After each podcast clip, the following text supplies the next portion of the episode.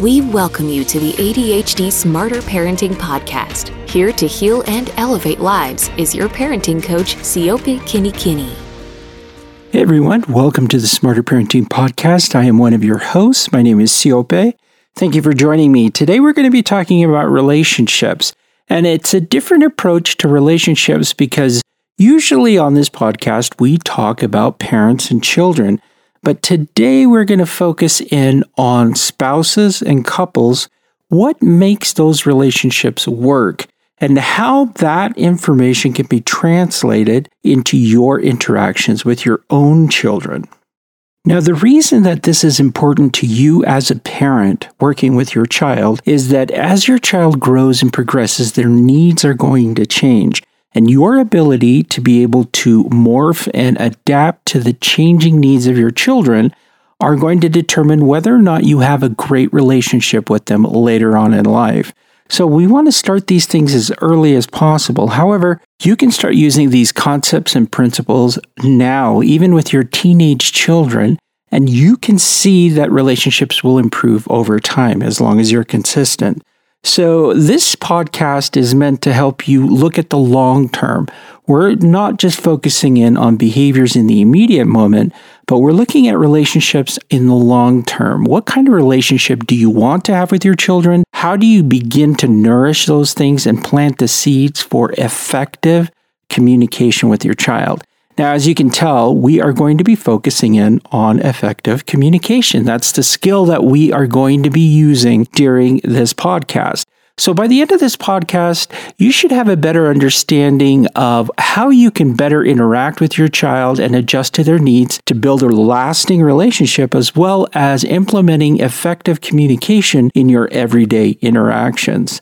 So, the things I want to cover today is I want to give you some background into marriage stability, relationship stability, uh, from John Gottman, who is this really well known and famous therapist who has done studies on what makes marriages work, what makes newlyweds specifically click and remain married. So, we're going to talk about him and the research that he has done and the groundbreaking work that he has. If you've heard of the Gottman Institute, then you know what I'm talking about. If you have not, I, I would highly suggest you go through and learn more about it. It's very fascinating, some of the work that he has put in in understanding how relationships are formed and how they continue to grow.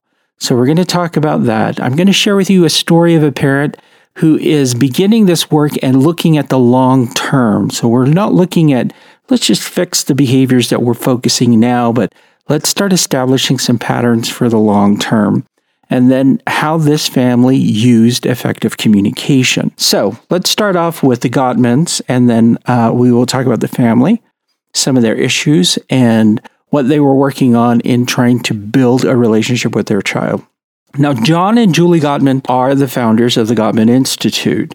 And in 2007, uh, John was recognized as one of the 10 most influential therapists of the past century.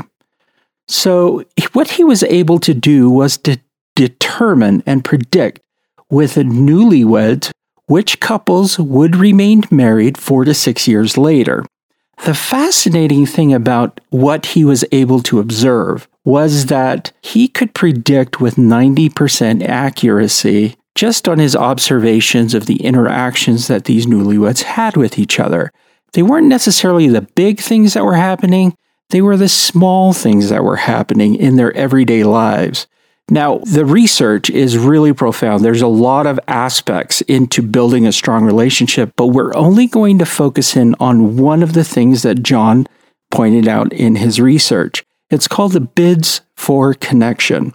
And you can find more information about the bids for connection in a book that he had written called The Relationship Cure. Now, the funny thing is, is that the teaching family model that we use, smarter parenting, how we use the different skills that we have on our parenting site, they're all focused in on bids for connection. These things that we're able to do in order to connect with our children in whatever state they may be in.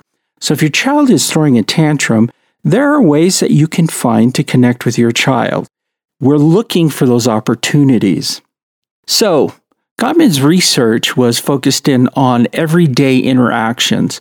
And what he was able to observe was that with newlywed couples, they would often, in their small ways, look for bids of connection, meaning you'd have one person standing at the window saying, Oh, it's a beautiful day outside.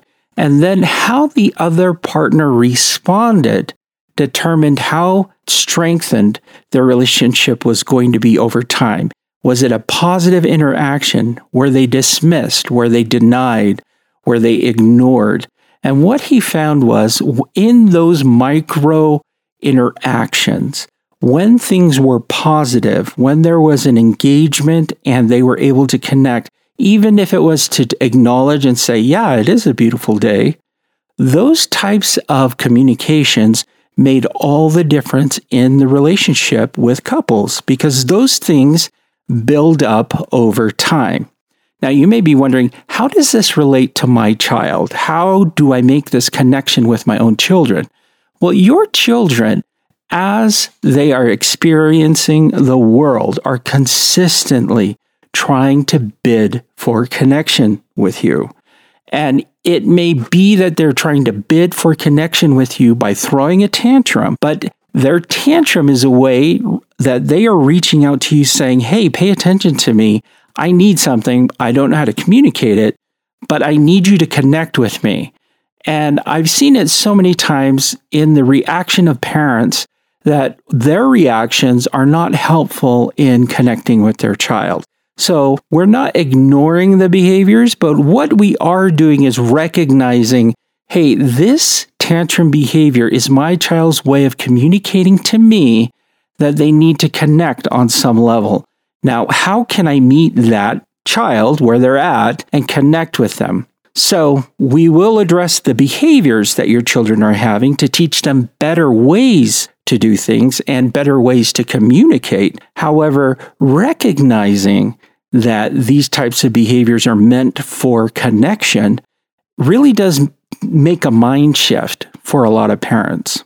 Now, I received a coaching call from a mother who was thinking long term with her daughter, and her daughter is struggling with behaviors we had gone through. These are the things that you're doing to address the behaviors that your child is exhibiting, which is unable to do tasks, struggling with homework, not doing chores. So we worked around okay, this is the plan, this is what you're going to do. And she asked an interesting question during our session. She said, Okay, now these things are going to address this now, but I'm curious what do I need to do in the future? So, in five years from now, 10 years from now, let's say that this escalates and the behavior is different, and yet my child is still acting out.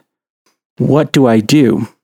So, in our discussion, I helped her realize okay, anytime that your child is misbehaving or uh, struggling with their behavior with you, they are trying to bid for some type of connection with you. And so, it's just teaching them how can you better connect with me? How can you better communicate your feelings with me? This discussion went on for two, three weeks as we continue to process this idea of, hey, we're looking for ways that we can connect when we're using these skills. Now, the skills themselves have steps, and we teach you what the steps are. We help you with those steps. But if you pay close attention to the steps of every skill, there is an element of connection that is included in the skills. And it's built in there in order for a parent to interact in a more positive way. And it's part of answering that bid for connection that children need so badly. So we worked on it. We talked about it. Okay, this is what you're going to do. Anytime she comes in the room and she wants to interact with you, anytime she asks you a question or she comes to you asking for your opinion, you are going to take the time to acknowledge and connect with her during those moments. Now, as we came up with this plan, she was very cognizant of these moments. And what she realized is that her daughter initially came to her for a lot of different things. Initially came to her consistently about, hey, what do you think of my outfit? Hey, What do you think of my homework? Hey, what do you think of? And it took some time, but as her mom began to connect with her during those small interactions day by day, she reported, the mother reported that there was less of her daughter coming to her with problems and more of their ability to work through issues.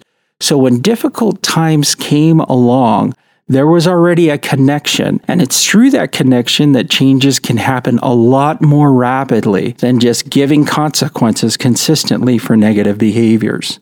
So I want you to think about that. As you are working with your child, how does your child seek to connect with you? What are their bids of connection with you?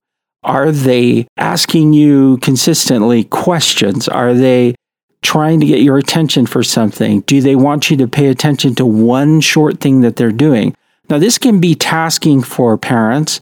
I've had a young child who, you know, wanted me to look look at my blocks. It's like, okay, I'm looking here. I've done this like 50 times. I, I completely understand. And yet, those are opportunities to establish building blocks of strengthening the relationship between you and your child.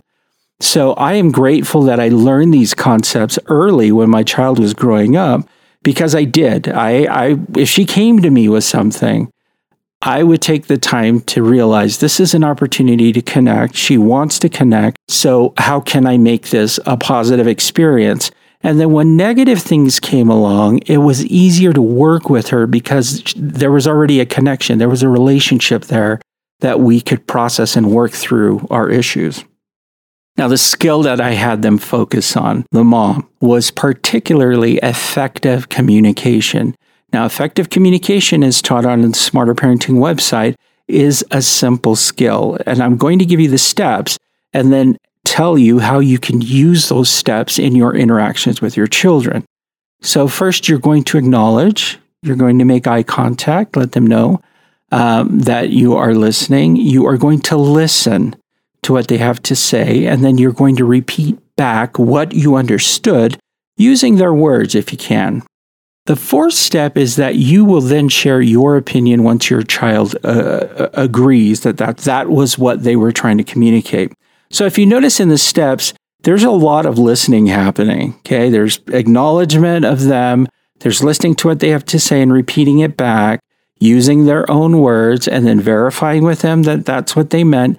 And then you can share your thoughts and then they're to repeat back what they understood from you. And then after that, you can come to a solution. You verify it and then come, come to a solution. So with those steps, this mother was going to do this interaction and it doesn't take a long time to do. Okay. I know the steps seem like, oh wow, that's that's pretty intensive. That's a lot of steps but it can happen very quickly in an interaction. And again, this is a bid for connection. So you're making eye contact. That's a bid for connection. You're listening, bid for connection. Okay, uh, you're repeating back what you understood using their words. That's a that's a bid for connection. Again, you are connecting with your child where they're at. Then you can share your own thoughts.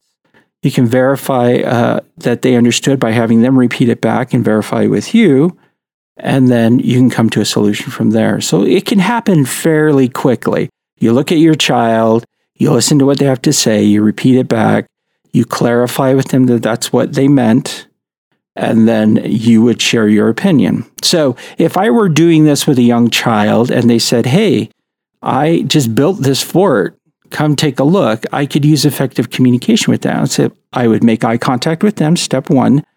Step two, listen to what they had to say, and then I'd repeat it back using their words, which is, hey, so you built a fort. Then I would verify, is that right? Okay. And then I would observe the fort. And then after that, I would share my own thoughts. I'd say, that fort looks amazing. And then I would say, hey, so what do you think? Or what do you understood from what I was communicating? Or what, what do you think I think of it? And the child would say, Well, you think it's amazing. And you'd say, It is amazing. And that's it. That's an interaction. Okay. So it's super quick, doesn't have to take a lot of time. Parents can do it. You can do it on the fly. But I will tell you, if you have these bids of connection every day, because your child is trying to get your attention for one thing or another, you're going to find behaviors de escalate and your ability to work through issues a lot more positive. So, again, we kind of went over what uh, marriage stability looks like based off of the research of John Gottman, but how that also applies in our relationship with children, how we are bidding for connection. Your children are bidding for connection with you, and your ability to connect with them is going to make all the difference in the world. So, my challenge to you is this I want you to use effective communication in working with your child. I want you to be able to recognize bids for connection. Anytime your child comes to you to communicate something, I want you to take some time to recognize what it is, describe back what you hear, uh, them explain it, trying to use their own words, and then verifying with them, and then sharing your thoughts or praising them for that statement. Okay. And those are using the steps of effective communication. All right. So, my challenge this week is that you do this. And my challenge is that you do this with everyone. You can build strong relationships with other people as well by using this method of realizing that when somebody comes to you, they're looking for some type of connection.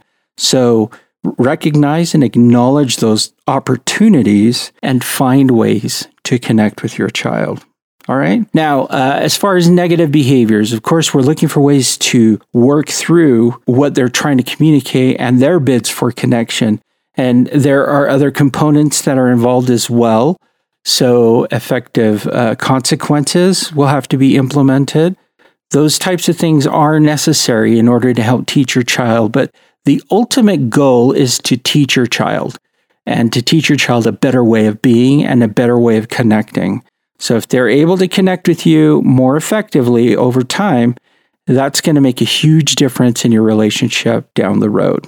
So, uh, it, again, I'm going to say the name of the book uh, from John Gottman. It is The Relationship Cure. It uh, talks about the bids for connection. It's actually a really great read if you're interested. Jump over there and read that and go through the skill of effective communication on the Smarter Parenting website. Uh, you can find it there. It's for free. There's a short video there and then downloadable materials that you can use in order to help you remember the steps and how to implement it or use them. All right, that's it for me this week. I hope you have a wonderful week. Let's build those relationships. Let's build strong relationships with our children, but also with other people. All right, thanks for joining me.